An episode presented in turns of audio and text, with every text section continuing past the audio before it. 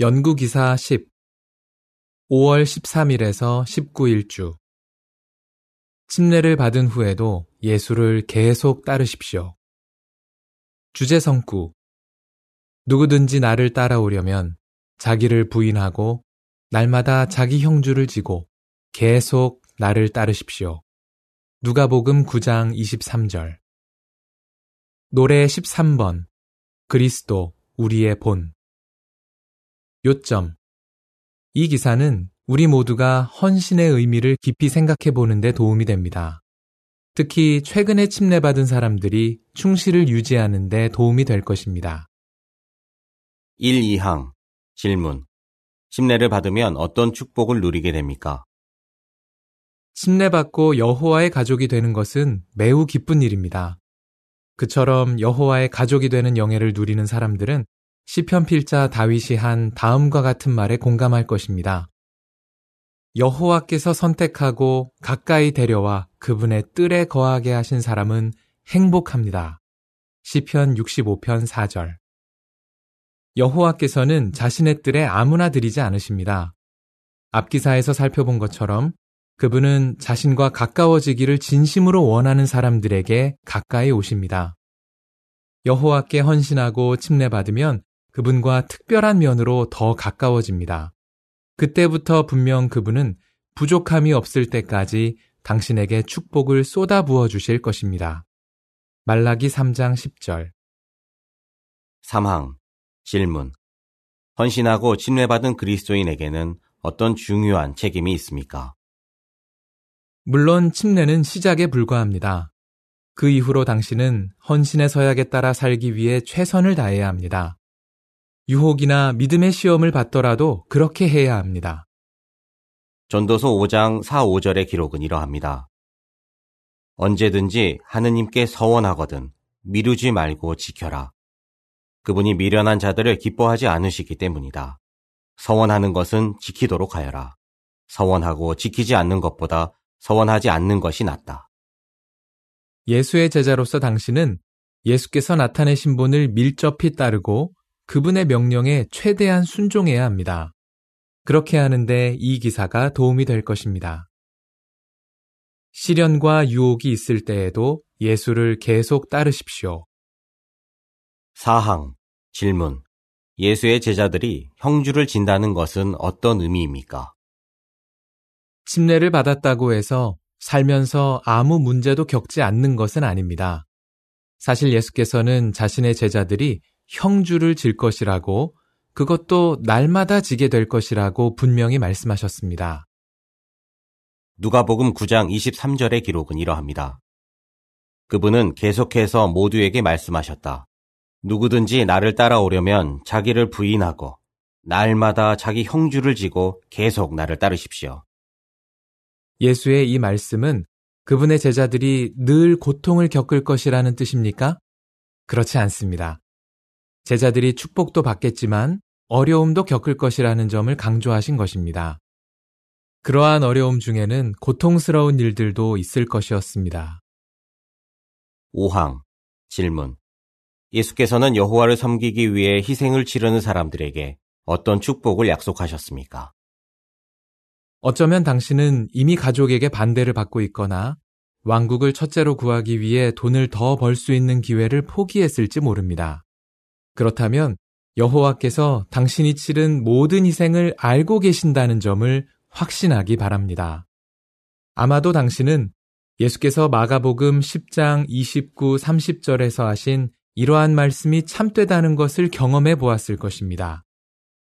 나를 위해 또 좋은 소식을 위해 집이나 형제나 자매나 어머니나 아버지나 자녀나 밭을 버린 사람은 지금 이 시대에 박해도 받겠지만 집과 형제와 자매와 어머니와 자녀와 밭을 백배나 받을 것이며 오는 세상 제도에서 영원한 생명도 받을 것입니다.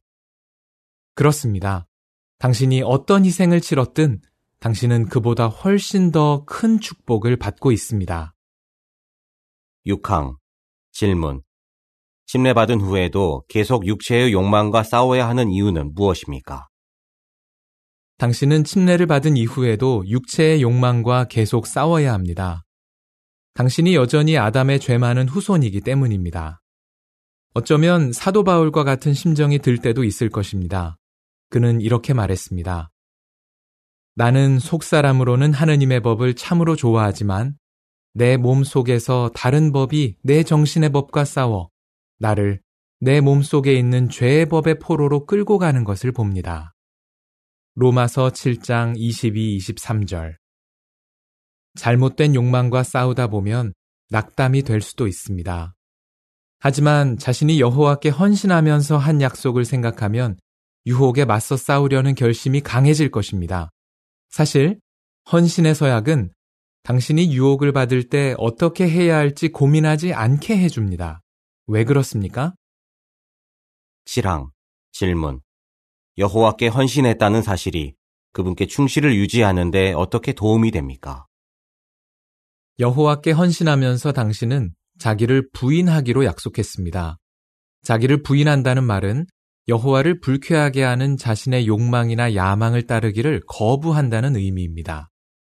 따라서 유혹을 받을 때 당신은 어떻게 할지 고민할 필요가 없습니다. 여호와께 충실을 유지하는 것 외에 다른 선택은 하지 않기로 이미 결심했기 때문입니다. 당신은 여호와를 기쁘게 해드리겠다는 결심을 계속 굳게 지킬 것입니다. 그리고 그렇게 함으로 욥을 본받을 수 있습니다. 그는 극심한 시련을 겪으면서도 확고한 태도로 다음과 같이 말했습니다. 나는 내 충절을 버리지 않으리. 욥기 27장 5절. 파랑 질문. 자신이 기도로 한 헌신을 깊이 생각해 보는 것이 유혹을 물리치는데 어떻게 도움이 됩니까? 자신이 여호와께 기도로 한 헌신을 깊이 생각해 보면 어떤 유혹을 받든 그 유혹을 물리칠 힘이 생길 것입니다. 예를 들어, 당신은 다른 사람의 배우자에게 부적절한 관심을 보일 것입니까? 결코 그러지 않을 것입니다. 그와 같은 일을 거부하기로 이미 결정했기 때문입니다. 마음 속에 부적절한 감정이 자리 잡은 후에 그러한 감정을 뿌리 뽑기란 정말 어렵습니다. 하지만 당신은 이미 내린 결정 덕분에 그런 일을 겪지 않아도 될 것입니다. 악한 자의 길에서 발길을 돌릴 것이기 때문입니다. 잠언 4장 14, 15절. 부항, 질문. 자신이 기도로 한 헌신을 깊이 생각해 보는 것이 영적 활동을 계속 우선순위에 두는데도 어떻게 도움이 됩니까? 일자리를 제안받았는데 그 일이 그리스도인 집회에 정기적으로 참석하는데 방해가 된다면 어떻게 할 것입니까? 답은 분명합니다. 그 제안을 받기 오래전부터 그런 일자리는 거부하기로 이미 결정해 두었기 때문입니다. 따라서 그 제의를 받아들여도 어떻게든 영적으로 균형을 잡을 수 있지 않을까 고민할 필요가 없을 것입니다. 예수께서는 아버지를 기쁘게 해드리기로 굳게 결심하셨습니다. 예수의 본을 묵상하면 헌신한 사람으로서 하느님을 불쾌하게 하는 것은 무엇이든 신속하고 단호하게 거부하게 될 것입니다. 시팡 질문 여호와께서는 당신이 침례받은 후에도 예수를 계속 따르도록 어떻게 도와주실 것입니까? 시련과 유혹을 겪을 때 당신은 예수를 계속 따르기로 결심했음을 나타낼 수 있습니다. 그러면 여호와께서 틀림없이 도와주실 것입니다. 성경 고린도전서 10장 13절에서는 이렇게 약속합니다. 하느님은 충실하셔서 여러분이 견딜 수 있는 것 이상으로 유혹받게 하지 않으실 것입니다. 그리고 유혹이 있을 때 빠져나갈 길을 마련하셔서 여러분이 인내할 수 있게 해주실 것입니다. 예수를 계속 따르려면 11항 질문 예수를 계속 따르는 가장 좋은 방법 한 가지는 무엇입니까? 예수께서는 열심을 다해 여호와를 섬기셨으며 기도를 통해 그분과 가까운 사이를 유지하셨습니다. 침례받은 후에도 예수를 계속 따르는 가장 좋은 방법 한 가지는 여호와와 더 가까워지게 해주는 활동들을 계속 꾸준히 해 나가는 것입니다. 성경은 이렇게 권합니다. 우리가 어느 정도까지 진보했든지 이 동일한 행로로 계속 걸읍시다. 빌립보서 3장 16절. 당신은 여호와께 더 많은 봉사를 드리기 위해 노력하는 형제 자매들의 경험을 종종 듣게 될 것입니다. 어쩌면 그들은 왕국 전파자 학교에 참석했거나 도움이 더 필요한 곳으로 이주했을지 모릅니다. 당신도 상황이 허락한다면 그런 목표를 꼭 세워보기 바랍니다. 여호와의 백성은 다양한 방법으로 봉사를 확장하기 위해 최선을 다합니다. 하지만 지금 당장 그들처럼 할 수 없는 상황이라면 어떠합니까? 자신이 그들보다 못하다고 생각하지 마십시오. 그리스도인 경주에서 중요한 것은 끝까지 인내하는 것입니다. 잊지 마십시오. 여호와께서는 당신이 자신의 능력과 상황 내에서 최선을 다해 섬길 때 그 봉사를 가치 있게 여기십니다. 그처럼 최선을 다하면 침례받은 후에도 예수를 계속 따르는데 큰 도움이 됩니다. 11항의 사파. 한 청소년 자매가 막 침례를 받고 나서 행복해하는 모습. 첫 번째 원안의 사파에서는 그 자매가 야외 봉사를 하고 있습니다. 두 번째 원안의 사파에서는 그 자매가 왕국 전파자 학교에서 수업을 듣고 있습니다. 세 번째 원안의 사파에서는 그 자매가 신권 건축 현장에서 전선을 설치하고 있습니다. 사파에 딸린 문구. 침례받은 다음에 여호와와 더 가까워지기 위해 어떤 일들을 할 것인지 목표를 세우십시오. 12, 13항. 질문. 열이가 식고 있다면 어떻게 할 수 있습니까? 혹시 이전보다 자신의 기도가 형식적이 되었다고 느낍니까? 봉사도 타성에 젖었다고 느낍니까? 성경을 읽으면서 예전만큼 감동을 느끼지 못하는 것 같습니까? 침례받은 후로 그런 경향이 생겼다고 느낀다면 자신이 여호와의 영을 잃은 것이라고 단정하지 마십시오. 우리는 불완전하기 때문에 늘 한결같은 태도를 유지하기가 쉽지 않습니다. 열이가 식고 있다고 느낀다면 사도 바울의 경험을 묵상해 보십시오. 그는 예수를 본받으려고 노력했지만 평소처럼 의욕이 생기지 않을 때도 있었습니다. 그는 이렇게 말했습니다. 내 뜻을 거슬러 그 일을 한다 해도 관리인의 직무는 여전히 내게 맡겨져 있습니다. 그렇습니다. 바울은 의욕이 생기지 않을 때에도 최선을 다해 봉사하겠다고 결심했습니다. 고린도 전서 9장 16, 17절의 기록은 이러합니다. 내가 좋은 소식을 전한다고 해서 그것이 자랑거리가 되는 것은 아닙니다. 그것은 내가 반드시 해야 할 일이기 때문입니다. 내가 좋은 소식을 전하지 않는다면 참으로 나에게 화가 있을 것입니다. 내가 그 일을 기꺼이 한다면 나에게 상이 있습니다. 그렇지만 내 뜻을 거슬러 그 일을 한다 해도 관리인의 직무는 여전히 내게 맡겨져 있습니다. 당신도 바울을 본받을 수 있습니다. 자신의 불완전한 감정에 영향을 받아 결정을 내리지 마십시오. 의욕이 생기지 않을 때에도 옳은 일을 하겠다고 결심하십시오. 계속 옳은 일을 하다 보면 결국 마음가짐도 달라질 것입니다. 언제나 좋은 영적 일과를 유지한다면 침례받은 후에도 계속 예수를 따를 수 있을 것입니다. 또한 당신의 변함없는 모습을 보고 동료 형제 자매들도 격려를 받을 것입니다. 다음은 보충 내용입니다. 그리스도인 경주를 계속 달리십시오. 사파. 첫 번째 사파에서는 운동선수가 영양가 있는 식사를 하고 있습니다. 원 안에는 한 형제가 성경을 읽는 모습이 나옵니다. 두 번째 사파에서는 그 선수가 스트레칭을 하고 있습니다. 원 안에는 그 형제가 집회에서 해설하는 모습이 나옵니다. 세 번째 사파에서는 그 선수가 달리기를 하고 있습니다. 원 안에는 그 형제가 전시대 봉사를 하는 모습이 나옵니다. 운동선수가 계속 선수 생활을 하려면 체력 관리를 잘해야 합니다. 그와 마찬가지로 침례받은 후에도 여호와를 계속 섬길 자격을 유지하려면 영성을 튼튼하게 관리해야 합니다. 계속 시험하고 계속 확인하십시오. 14항 질문 무엇을 자주 점검해 보아야 하며 그 이유는 무엇입니까? 또한 침례받은 후에도 자신의 상태를 자주 점검해 보는 것이 좋습니다. 고린도 우서 13장 5절의 기록은 이러합니다. 여러분이 믿음 안에 있는지 계속 시험하고 여러분 자신이 어떠한 사람인지 계속 확인하십시오. 예수 그리스도께서 여러분 안에 계시다는 것을 알지 못합니까? 만일 모른다면 여러분은 승인받지 못한 사람일 것입니다. 때때로 자신의 생활과 습관을 주의 깊이 살펴보십시오. 매일 기도하고 있는지, 성경을 잘 읽고 연구하고 있는지, 정기적으로 집회에 참석하고 봉사에 참여하고 있는지 검토해 보십시오. 그런 영적 활동들을 어떻게 더 의미 있게 할 수 있을지 생각해 보십시오. 예를 들어 이렇게 자문해 볼 수 있습니다. 나는 성경의 기본 가르침을 사람들에게 설명해 줄 수 있는가? 봉사를 더 즐겁게 하려면 어떻게 할 수 있는가? 나는 얼마나 구체적으로 기도하는가? 내 기도에는 여호와를 온전히 의지한다는 것이 나타나는가? 그리스도인 집회에 정기적으로 참석하는가?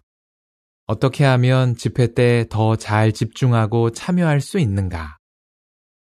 15, 16항 질문 한 형제가 유혹을 물리친 경험에서 무엇을 배울 수 있습니까? 자신의 약점을 솔직하게 살펴보는 것도 중요합니다. 로버트 형제의 경험은 그 점을 잘 보여줍니다. 그는 이렇게 말합니다. 스무 살쯤에 아르바이트를 했습니다. 한 번은 일이 끝나고 한 여직원이 저를 집으로 초대했어요. 우리 단둘이 좋은 시간을 갖자고 말했죠. 처음에는 우물쭈물하며 핑계를 대다가 조금 지나서야 분명히 거절하면서 이유를 이야기했습니다. 로버트가 유혹을 물리친 것은 칭찬할 만한 일입니다. 하지만 그는 나중에 그때를 되돌아보며 자신이 더 잘 대처하지 못한 것에 대해 아쉬워했습니다. 그는 이렇게 말합니다. 저는 요셉이 보디발의 아내의 유혹을 물리칠 때처럼 신속하고 단호하게 거절하지 못했어요. 제가 단호하게 거절하는 걸 그렇게 어렵게 느낄 줄 몰랐어요. 그 일을 계기로 여호와와의 우정을 더 튼튼하게 길러야겠다는 생각이 들었습니다. 당신도 로버트처럼 자신을 점검해 보면 유익할 것입니다. 유혹에 잘 대처했다 하더라도 자신이 얼마나 빨리 유혹을 물리쳤는지 자문해 보십시오. 그 부면에서 발전이 필요하더라도 자책하지 마십시오. 그런 약점을 알게 되어 다행이라고 생각하십시오. 그 문제에 대해 기도하고 여호와의 도덕 표준에 따라 살겠다는 결심을 강화하기 위해 노력하십시오. 17항 질문 로버트는 어떻게 여호와의 이름에 영광을 돌릴 수 있었습니까? 로버트의 경험은 거기에서 끝나지 않았습니다. 그는 이렇게 말합니다. 제가 초대를 거절하자 그 여직원은 시험을 통과했네요 라고 말했습니다. 저는 그게 무슨 뜻인지 물어보았어요. 알고 보니 그 여직원의 친구 중에 예전에 증인이었던 사람이 있었습니다.